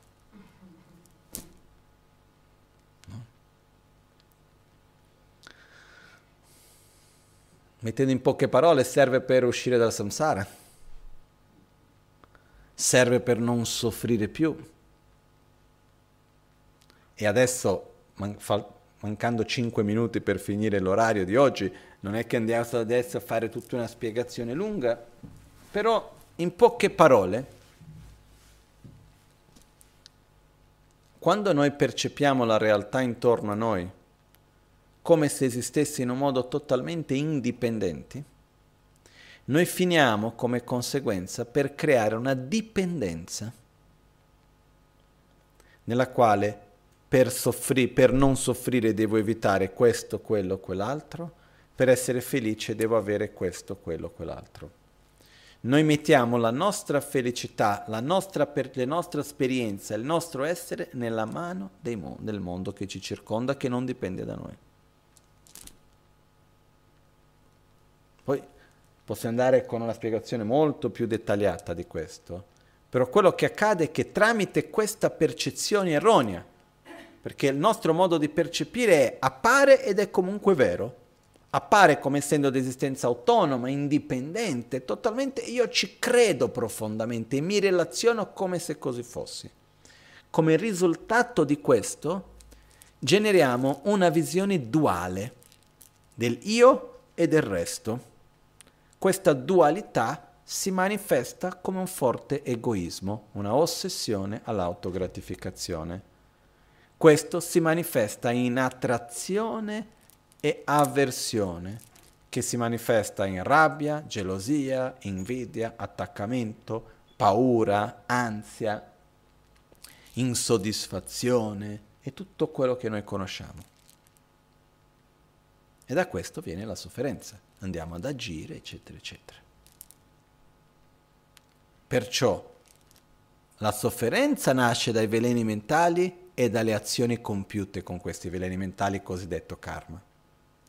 I veleni mentali nascono prevalentemente dalla nostra ossessione all'autogratificazione, cosiddetto egoismo, che a sua volta nasce dalla ignoranza del vedere ciò che è vuoto di esistenza intrinseca come se fosse ciò che è interdipendente come se esistesse in un modo autonomo indipendente. In altre parole, la nostra ignoranza è vedere la realtà soggettiva come se fosse oggettiva. Il, il punto è che non è un processo concettuale, la realtà appare a noi come se fosse oggettiva. E noi cosa facciamo dinanzi a questa apparenza di, soggetti, di oggettività? Noi diciamo è così e noi ci relazioniamo con la realtà soggettiva come se fosse oggettiva. Questa si chiama ignoranza, il non vedere. La saggezza è vedere la realtà soggettiva come essendo soggettiva, relazionarsi con la realtà soggettiva come essendo soggettiva. In altre parole, facciamo lo stesso esempio. Appare ed è comunque vero, è vero ed è comunque vuoto, no? Appare ed è comunque vuoto o è vuoto e comunque vero. Le due visioni, la visione erronea e la visione corretta. Gli oggetti materiali che vediamo intorno a noi, tutto ciò che percepiamo tramite i nostri cinque sensi, sono permanenti o impermanenti? Sono statici o sono continuamente in trasformazione? Ovviamente sono continuamente in trasformazione, non ci vuole una laurea in filosofia per capire che sono continuamente in trasformazione. Ma quando io vedo qualcosa, chiudo gli occhi, riapro, secondo me è la stessa cosa o è leggermente cambiata? È la stessa, addirittura ti vedo oggi, domani ti rivedo, credo di vedere la stessa persona. Perciò la realtà impermanente appare a noi come essendo impermanente o appare a noi come se fossi permanente? Appare come se fossi permanente. Appare ed è comunque vuoto, perché permanente non è. Non è che la realtà che percepisco non esiste, però non esiste così come appare. Appare come se fosse permanente quando in realtà è impermanente. Quindi la visione corretta è appare ed è comunque vuoto, è vuoto ed è comunque vero, è vero ed è comunque falso, è falso e comunque appare. La visione erronea è appare e quindi è vero. Appare come essendo permanente, quindi è permanente. Ehm, potremmo passare dei giorni interi a riflettere su tutto ciò. Però come conclusione di oggi ritorniamo velocemente su due concetti che voglio solo ritornare come spunto di riflessione per tutti. Uno, la non dualità fra oggetto, oggetto di percezione e osservatore, che è molto importante e due, che i valori di ciò che noi viviamo, se tanto, se poco, fortunato, non fortunato, e tantissime altre cose, bello, brutto, tanto, poco, lungo, corto, tutto quello che noi vediamo così, dipendono da un valore attribuito spesso sulla base di un paragone. E se a secondo del modo in cui io vi relaziono con quello, del modo in cui io lo vivo, va a determinare la mia esperienza di sofferenza o di gioia. E qualcuno mi direbbe, ma Lama, ma non può essere così semplice, che basta che io vedo diversamente e la realtà cambia. In realtà invece lo è.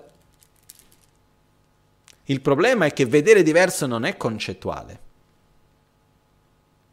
No? Faccio un ultimo esempio. Cos'è questo oggetto?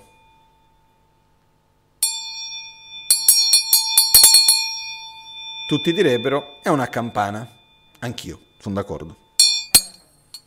Questo oggetto è una campana, ma se io vengo a tutti e dico da oggi in poi questo oggetto non è più campana, da oggi in poi questo oggetto è una tazza. Ok? È una tazza e qualcuno potrebbe dire una tazza Vajra, che ne so, ognuno si inventa il nome che vuole, e dico da oggi in poi noi dobbiamo bere l'acqua qui. Riesce a sostenere le caratteristiche di una tazza? Qualcuno mi direbbe, ah, non si può appoggiare. Io ho visto diverse tazze in aeroporto che lo fanno perché uno non lascia in giro fatte a forma di cono. Bicchieri fatti così. Quindi dico, da oggi in poi questo è un bicchiere. Funziona, sì. A tutti gli effetti funziona. Ma se da questo momento noi cominciamo a dire che questo è un bicchiere, e io, vo- io vado da voi e dico guarda prendete questo bicchiere, dice va bene, l'ama l'ha detto, ok, prende il mio bicchiere. Però come noi lo vediamo? Come una campana che funge da bicchiere o lo vediamo come bicchiere? Noi lo vediamo comunque come una campana che funge da bicchieri, ossia appare ancora come se fosse di esistenza intrinseca come campana. L'unico modo che ho per vedere questo come bicchiere a tutti gli effetti è che prima devo realizzare che non esiste la campana, che la campana non è altro che un concetto attribuito a un insieme di parti.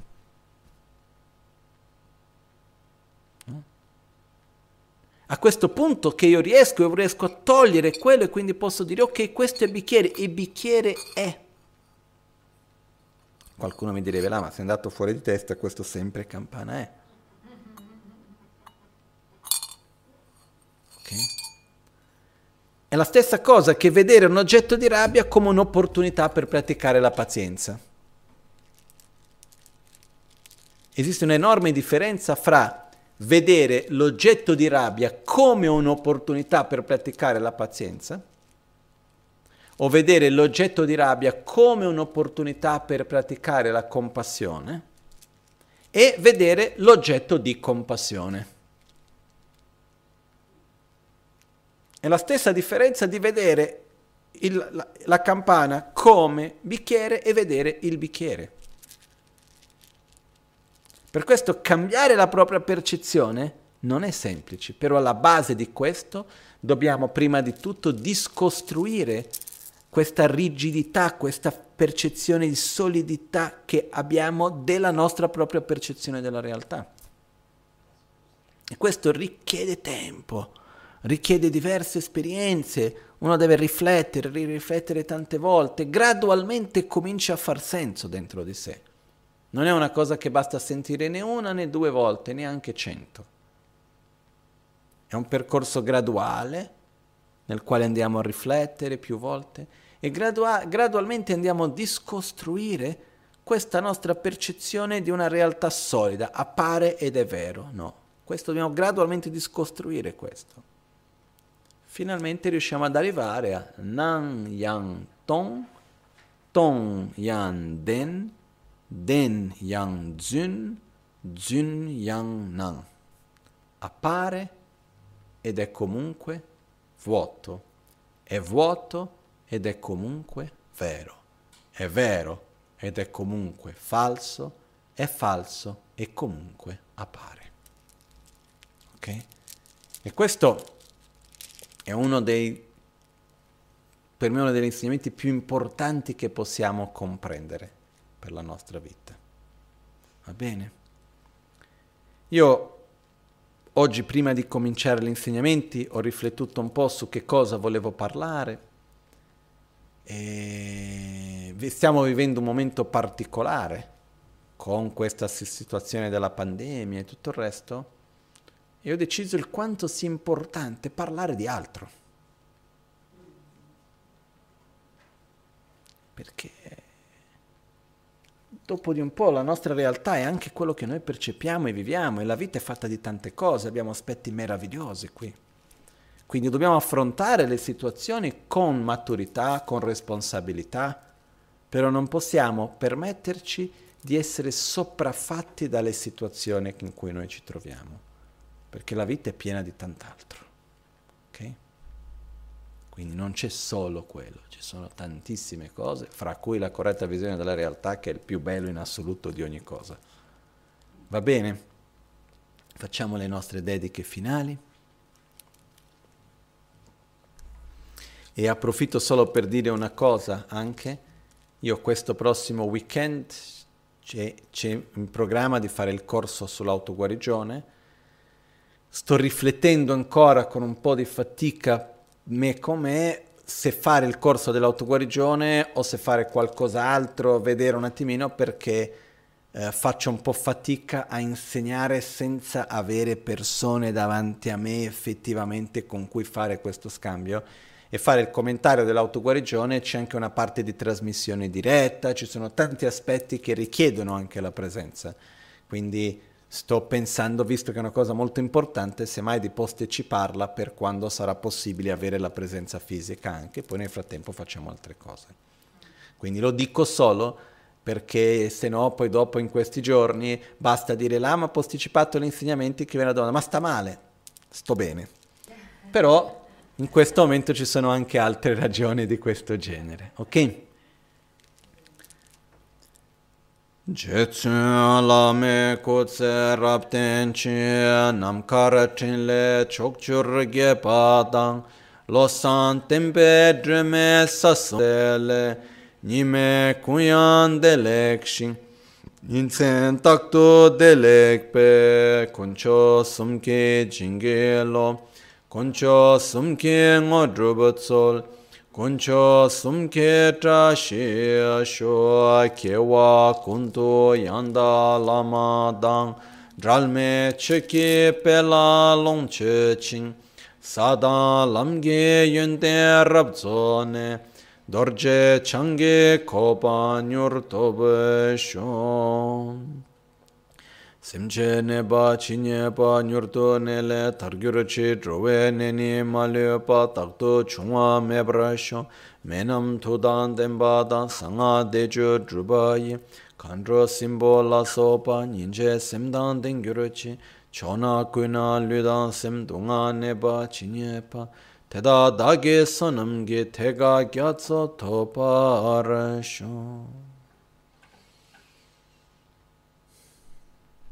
in tutte le direzioni qualunque corpo o mente, malato o sofferente che ci sia, possa tramite il potere dei nostri meriti e dell'energia virtuosa qui accumulata, ottenere un oceano di benessere e felicità.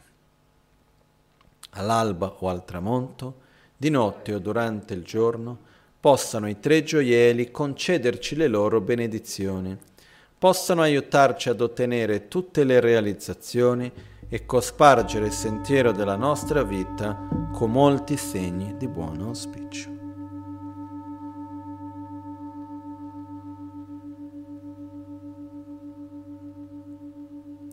Cresce delle